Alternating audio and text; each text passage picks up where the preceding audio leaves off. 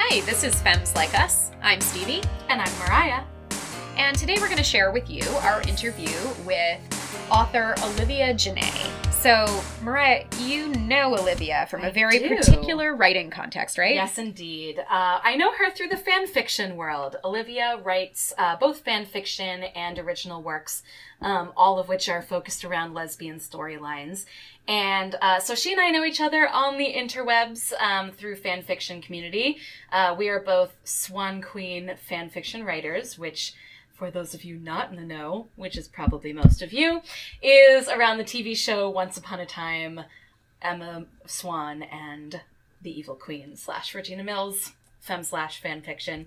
Um, fan fiction, as I think a lot of people uh, conceive of it, is like super fun, super fluffy, lots of sex. Yes, it is.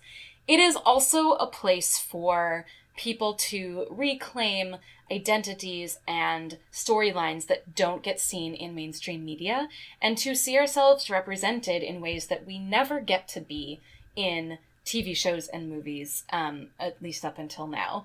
And so I think that as you listen to Olivia talk about her various characters that she spends a lot of time with and how she uh, creates them and conceives of them, I would encourage you to keep in the back of your mind why don't we see characters like this in mainstream media and what is um, and, and what the difference is when we create our own narratives.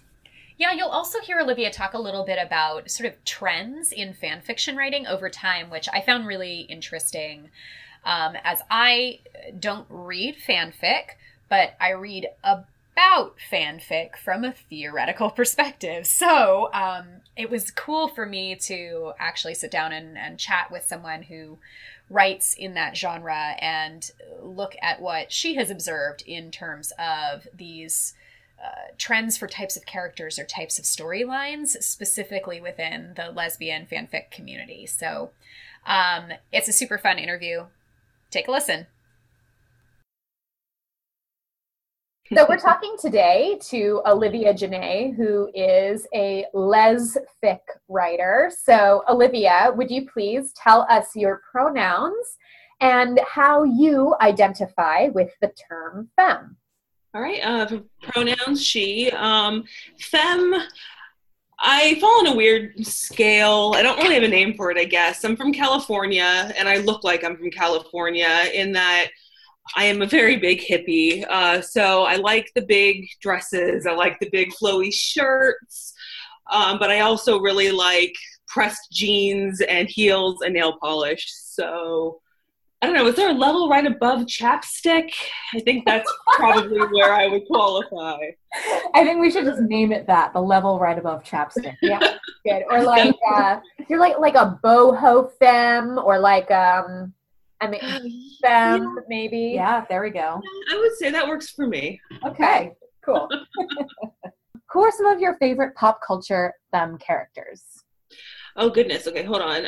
Um, so are you looking for like in looks, or you mean in character? Well, that's a great question. And actually, we've had a lot of folks ask that question and talk around it. Um, for some folks, femme is pretty specifically about how you present on the outside. And for some of them, it's more about how they act and how they move in the world. So, do you have one of those that speaks more to you? Uh, honestly, I, when I was thinking about these questions in advance, it really came down to a 50-50 for me. So I actually I do have some thoughts on both. Great. Um, in character, uh, the first thing, of course, as I write both fan fiction and published works, the first thing that came to mind was fan fiction. And I came to my favorite character to write of all time, which is Aubrey from the Pitch Perfect fandom.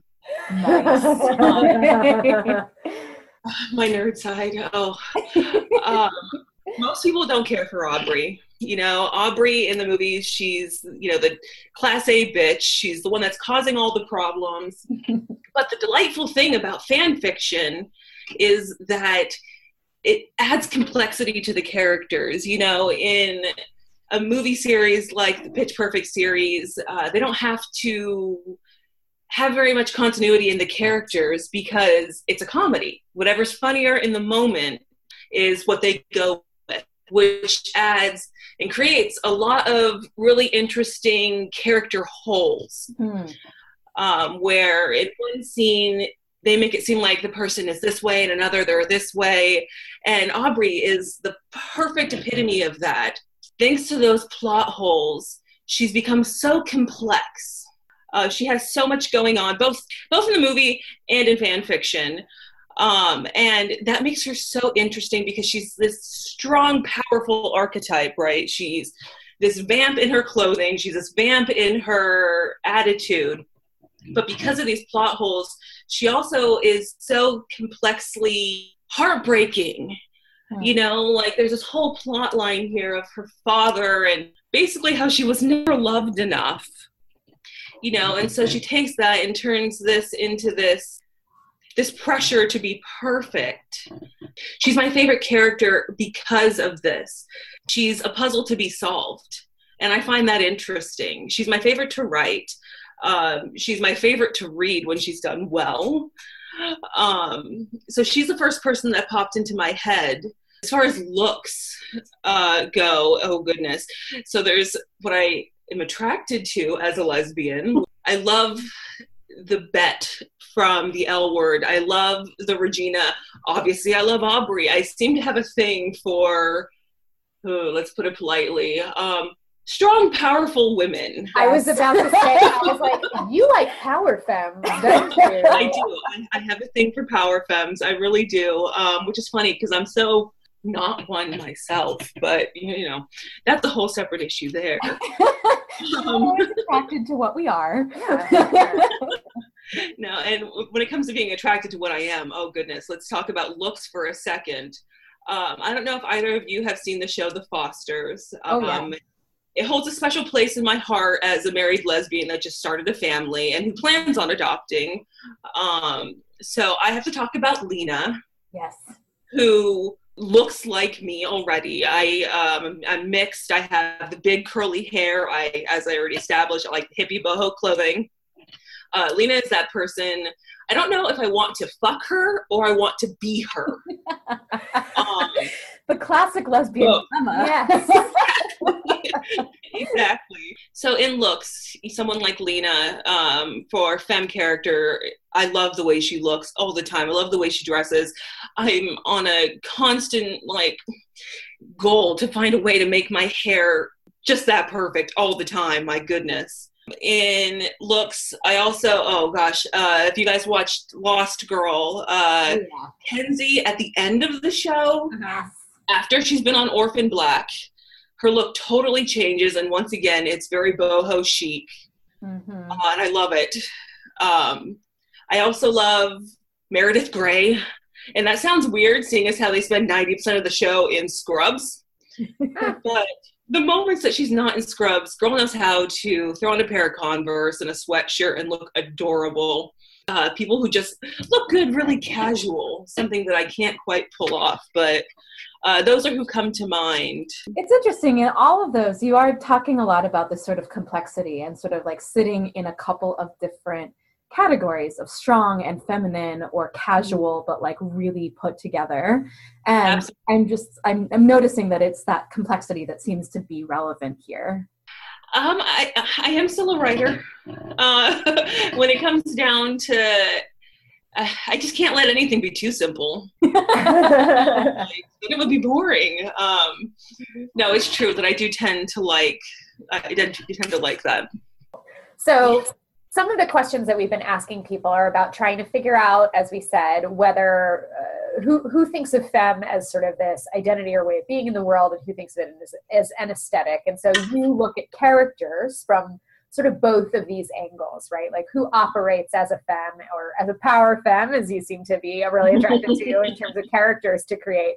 Um, and who um, aesthetically presents in this kind of dichotomous space that Mariah was describing. So, I wondered if you could tell us a little bit about fan fiction, particularly, and how it complicates or reimagines femme identity, maybe differently than mainstream media does. Although you've just given us a lot of examples of how you feel kind of more mainstream properties are doing some femme centric work already. So, could you just tell us a little bit about how you see fan fiction playing a role in this?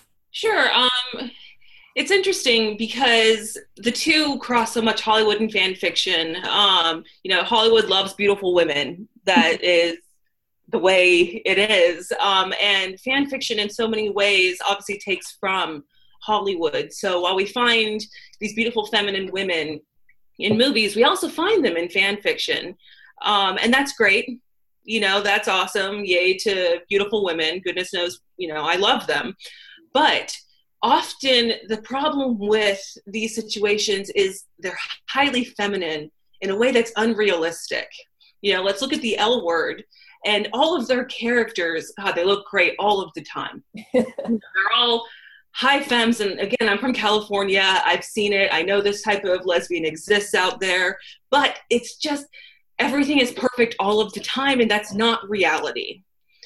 Um, so what i love about fan fiction is it creates some realism. Mm. you know these beautiful women can still exist in fics but they're humans they can throw on some sweats. They have bad hair days. They have morning breath. And when you look at beautiful women on the L word or anything else, any Hollywood movie, you just can't picture them getting food poisoning. You know, you just can't picture them brushing their teeth.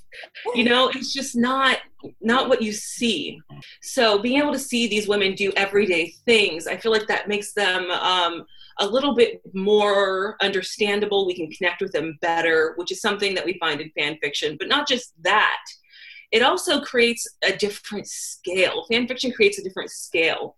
You know, we were just talking about chapstick lesbians. Well, you don't see chapstick on TV or you know in movies not really um, maybe a little bit in some you know, actual gay oriented films or television but in general hollywood the concept of chapstick or soft butch or even butch doesn't really exist which is frustrating because the thing that we want, the thing that we look for, the thing, the reason why fan fiction exists is because we want representation. Yeah. You know, we want to be able to see things that look like us. So seeing these high femmes, we just can't we can't grab them necessarily, and so we can take them and we can turn Emma Swan, who is this badass with a sword we can turn her into what seems right to us this chapstick person who's on a little bit of a more realistic scale more than that hollywood the butch scale doesn't really exist as a matter of fact it's often kind of shit on yeah. you know you see characters like the person of interest uh, the character shaw she's this awesome badass who can kill people with a finger, you know, like she's amazing, but she's on the butch scale, you know, she prefers to be less feminine. Um, you know, she can be butch or on the butch scale 75% of the time, but then suddenly they're going to force her into this dress mm. and in this situation that doesn't necessarily make sense for somebody of her character. My go to with this is Jane from Rizzoli & Isles. Ah, she is this perfect, I don't know, you call her soft butch? I'm not really sure. Again, the scale clearly eludes me, but she is not necessarily a high femme in any way, at least not in the beginning of the show. You know, she's got the sexy aviators and, you know, the blazer and the v neck, and she's what every lesbian loves, you know. God, I love her but she's not allowed to be that. Yeah. Suddenly, by the end of the show, they're putting her in these strange dresses that don't really make any sense at all for Jane in her in her look, in her character. None of it. It just it doesn't make sense. Same thing. God, I have obviously have so many examples. Um, once again, talking about Pitch Perfect. You know, we have Cynthia Rose, who was this amazing, totally sexy butch in the second movie third movie comes out and suddenly she's on the fem scale again. Hmm. People don't all exist on the fem scale.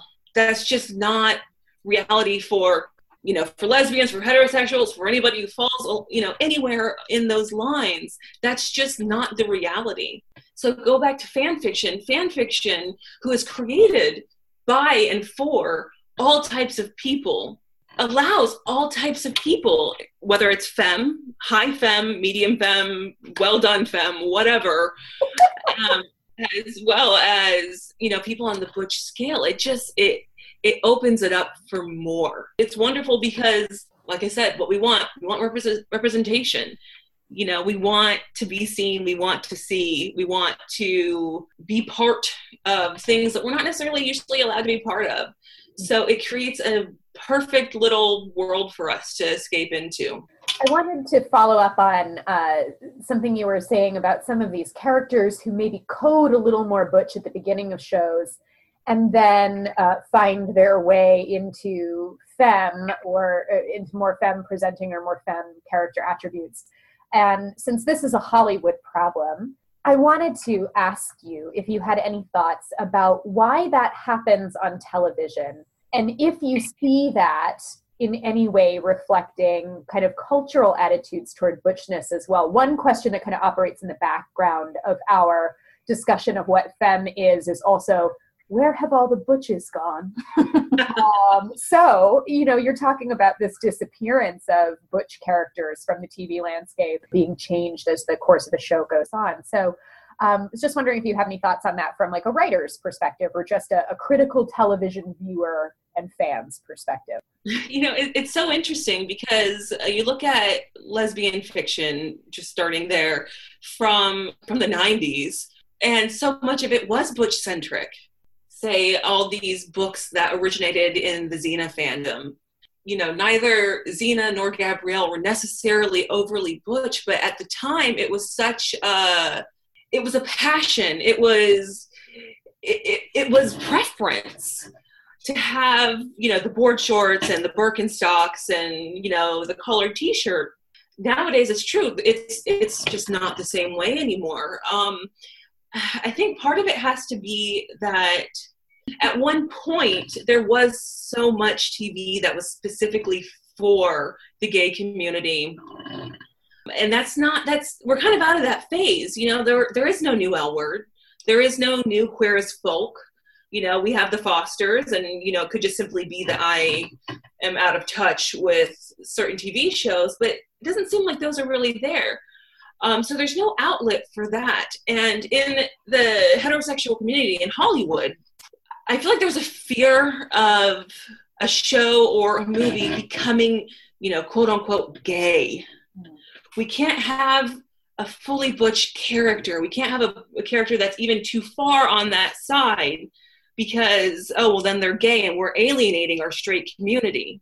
Uh, which I think is goodness so often why you know these ships, you know these couples that could exist don't actually get to exist is because if we walk this line and we have a character like Jane who is somewhat butch but also somewhat femme, you know, we can get the lesbians, we can get the people who are looking for and who appreciate butch characters, but we can also get the people who maybe aren't aware or don't think of that character in any way as being on a gay scale. So it's it's this fear. And I just think because of that in Hollywood, we've just started to take these characters that could be on the butch scale and we remove that. So we remove that from our community as well.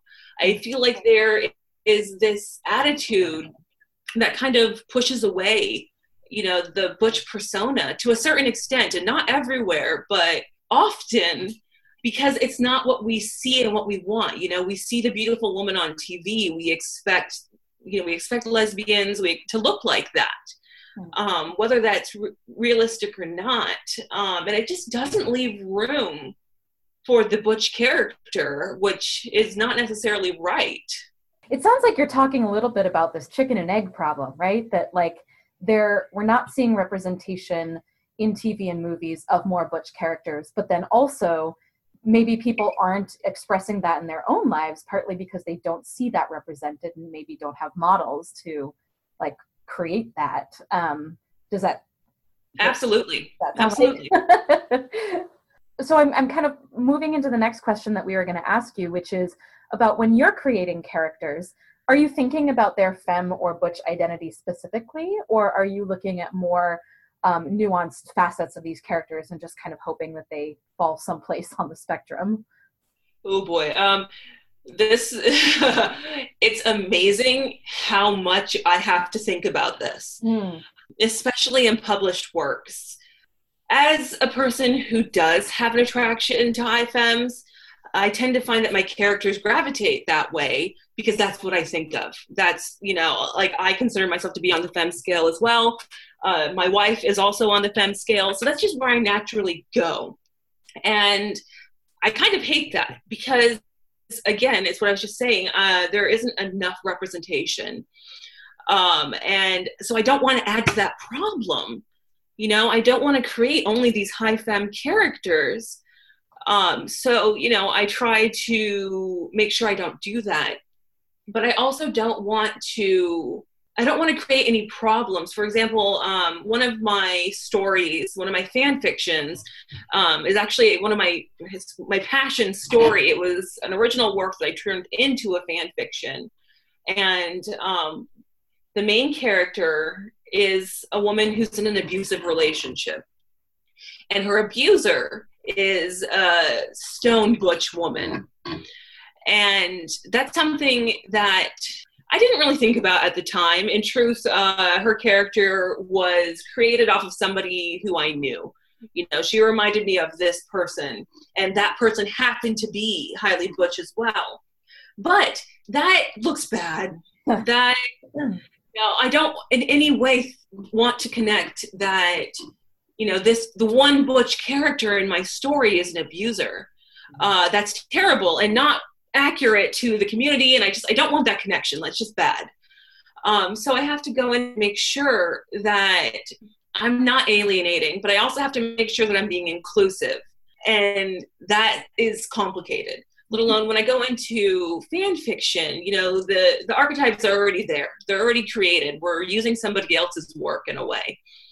Um, so i have to make sure to stay true to the character but one of the main um, pairings that I write is Swan Queen, which is Emma Swan, Once Upon a Time. And she's an interesting character because she is on the fence. But I think often in fan fiction, we tend to make her a little more butch, which is great. Um, so I have to find a way to keep her in character while also adhering to what my readers would expect while also trying to make sure once again that i'm not being part of the problem. Hmm. um, i don't know that i always strike a good balance. I'm human you know? Um, but it's it is it's it's one of the main things that i have to think about and make sure that i'm doing well let alone that it's just true to the character and interesting to read you know? Like we want to create something that is interesting to read to all types which means all types need to be out there. Hmm. So yes, it's it's a huge, huge thing. um, I wonder if you could just think, uh, name some of the ways that you might code a character as femme in your writing. Um, well, I tend to go for the lipstick wearers, for the dress wearers, the high heel wearers, but not just that. I grew up in a very strictly religious household. And so i tend to have a thing for matriarchs. And not just that i also t- I I'll, I'll be real i'm basically a housewife. Um, i enjoy cooking and cleaning and all of that. And i also tend to put more of a typical and use my air quotes here gender role into my femme characters as well. Um, the ones that like to cook, the ones that want to be the child carriers, you know, um, things like that. I think my my upbringing very much comes out in my writing, in my femme characters, in that they tend to be a little more traditional. That's interesting. I know you through the Swan Queen fandom, um, and one of the things that I've been noticing is in canon, Regina cannot have children, and yet in fan fiction, she is mostly the one who has children. And I think that's a fem coding situation there, which I find fascinating. No, it's absolutely true. It's absolutely true. It, and it's also pretty messed up, right? Like, so is Regina less feminine because she can't have children? What does that say about our society? Um, no, I think that's actually like one of the really interesting points is is when if you can't participate fully in what femininity is supposed to be, air quotes again, um, is there a place to claim this sort of femme identity? And that's so much of what the conversations we've been having are about.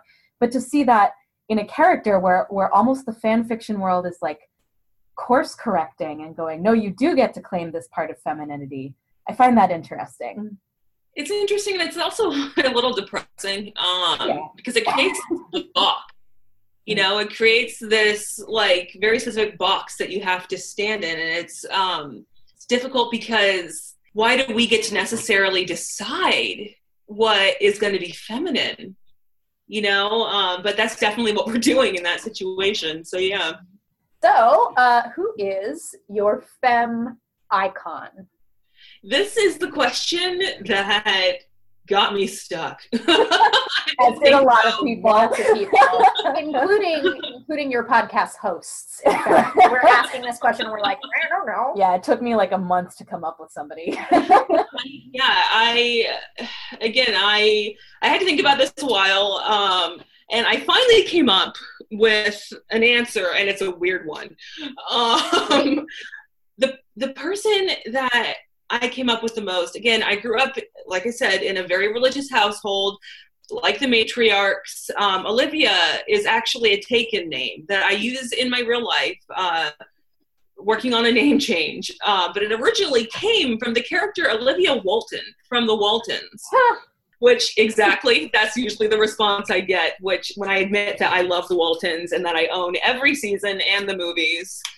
But so someone like Olivia Walton is somebody who I love. I have a weird love for Bonnie Hunt. Um, I find her amazing and so sexy, and you know she's not what people would normally you know put in the sexy category, but it's because I I love matriarchs, and she just feels like such a I, I guess yes a matriarch. So the person that I came up with was Ruth from Fried Green Tomatoes. Oh, oh that is a. I love that reaction. That was amazing. um, Fried Green Tomatoes. God, Iggy and Ruth were my first lesbians when I was young. As was for many of us. exactly. Exactly. Yeah. And when I was young, I was sure that I was just madly in love with Iggy. You know, she's just she's great, and oh gosh, I love her. I love the actress but as I've gotten older, I've found that the person that I really identify with and I really love is Ruth. Uh, she's the ultimate wife and mother, you know, she, but she's also this silent pillar of strength. You know, this is the 20s.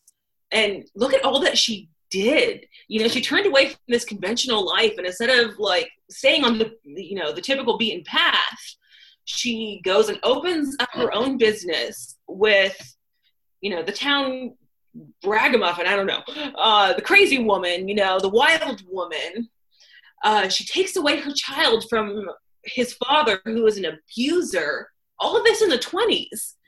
You know, this that that's that's mind blowing when you actually think about it. She's just she's such a strong woman that I just I, I love her and once I thought of her, I was like, oh, finally, I have an answer. she she definitely is who I would think of. And again, it's it's weird because it's not, you know, maybe so who people would normally come up with, but yeah, I'd say she's probably my number one. That's great. I love that response. And actually, I think you telling you saying that you love matriarchs has made me realize what the my answer to that question is because like uh, I've answered this question before as saying like, well, aesthetically, Gwen Stefani, obviously, but that's what I would just answer for like my style icon, right? Like, but mm-hmm. if we're thinking about femme in terms of like character traits and you talking about matriarch specifically, I was like, oh no, it's Emily Gilmore. One hundred percent. I love a doy. I love a doyenne who knows her place and knows it's. She's such a power femme, right? But like, she knows everything and runs everything from perhaps behind the scenes of her social position as somebody's wife. Um, and I love the moments on Gilmore Girls where Emily gets to like bust out of that.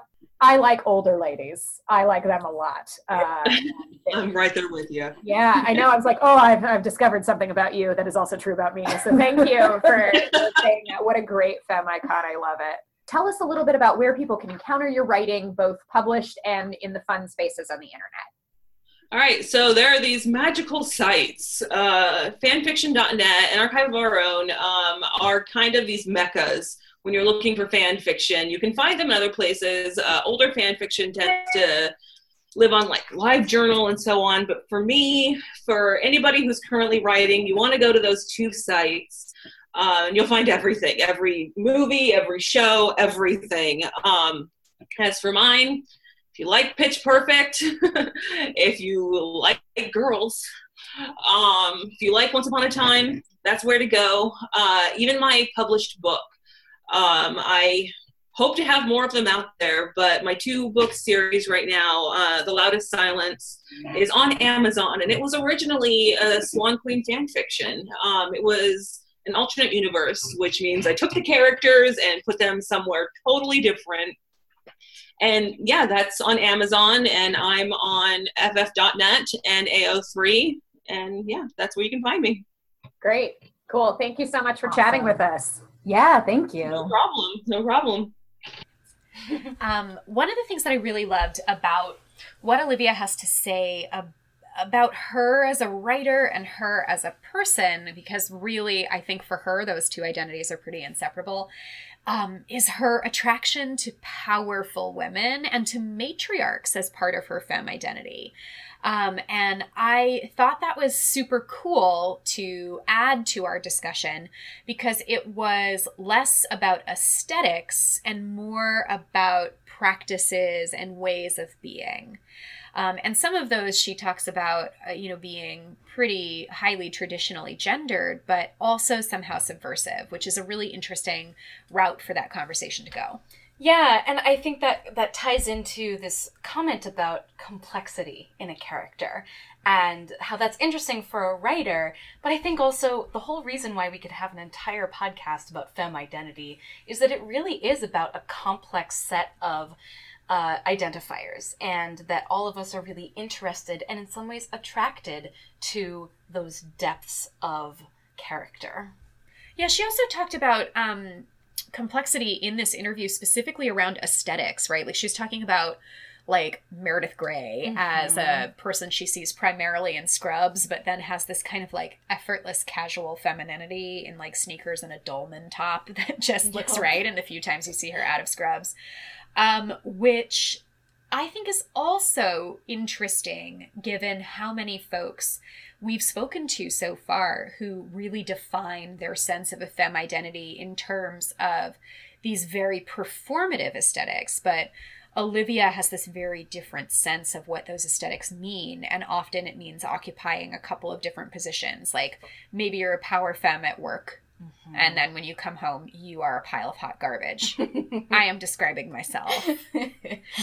well, right, and this is the other thing about fan fiction is it allows you to get into though into the the scene where you come home and you turn into a pile of garbage, right? Which generally doesn't get shown in any sort of media, um, but is actually really great to see yourself represented. Like I love reading about characters who feel like me and yeah, come home from work and take off the cute dress and then put on the God knows where these pants have been sweats. I like knowing that you like really domestic versions of fanfic and that your version of fanfic is not like the supermarket AU. That's my okay. the supermarket AU is my favorite fan fiction trope which let me explain for a second. So, it's the idea that you take an entire universe of characters, let's say the Avengers, and you imagine what it's like if they all worked in a supermarket. Mm-hmm. It's my mm-hmm. favorite because it's so funny. it's just funny to imagine. And I bless you if you are a person who writes supermarket AUs. Mm-hmm because I love the way that you think about social relations as like indebted to capital structures. but also, I think it's really funny that Bucky Barnes might be a butcher because That's Definitely. really funny. That is. It's good. So I like that you are um, perhaps a bit more grounded in your exploration of these characters and that you're you just you want to see them have the relationship that they can't have on screen for Exactly. whatever reason. Yep. Um, and actually, our next interview is going to pick up a little bit on this and thinking about relationships in pop culture and what we see on screen and what that means for us. So, um, our action item for you this week is to tell us who you ship. So, we want to know your preferred femme slash fanfic pairing. And you, of course, get to define femme however you want to define it here, but we are looking for characters that you could establish with a reasonable argument as femmes. And uh, tweet at us and tell us who your favorite femme slash pairing is. If you'd like to give us a story about, oh, I don't know, how they met or, um, Link to your fan fiction that you've already written. yeah, That's mhm. fine too. Mariah would love to read I would that. love to read that actually. I read fan fiction a lot on the bus. Please give me some good commute reading. so you can tweet that at us. I'm at Stevie Costa. and I'm at Trick Switch, and please use the hashtag Femmes in Action so we can find your amazing ships.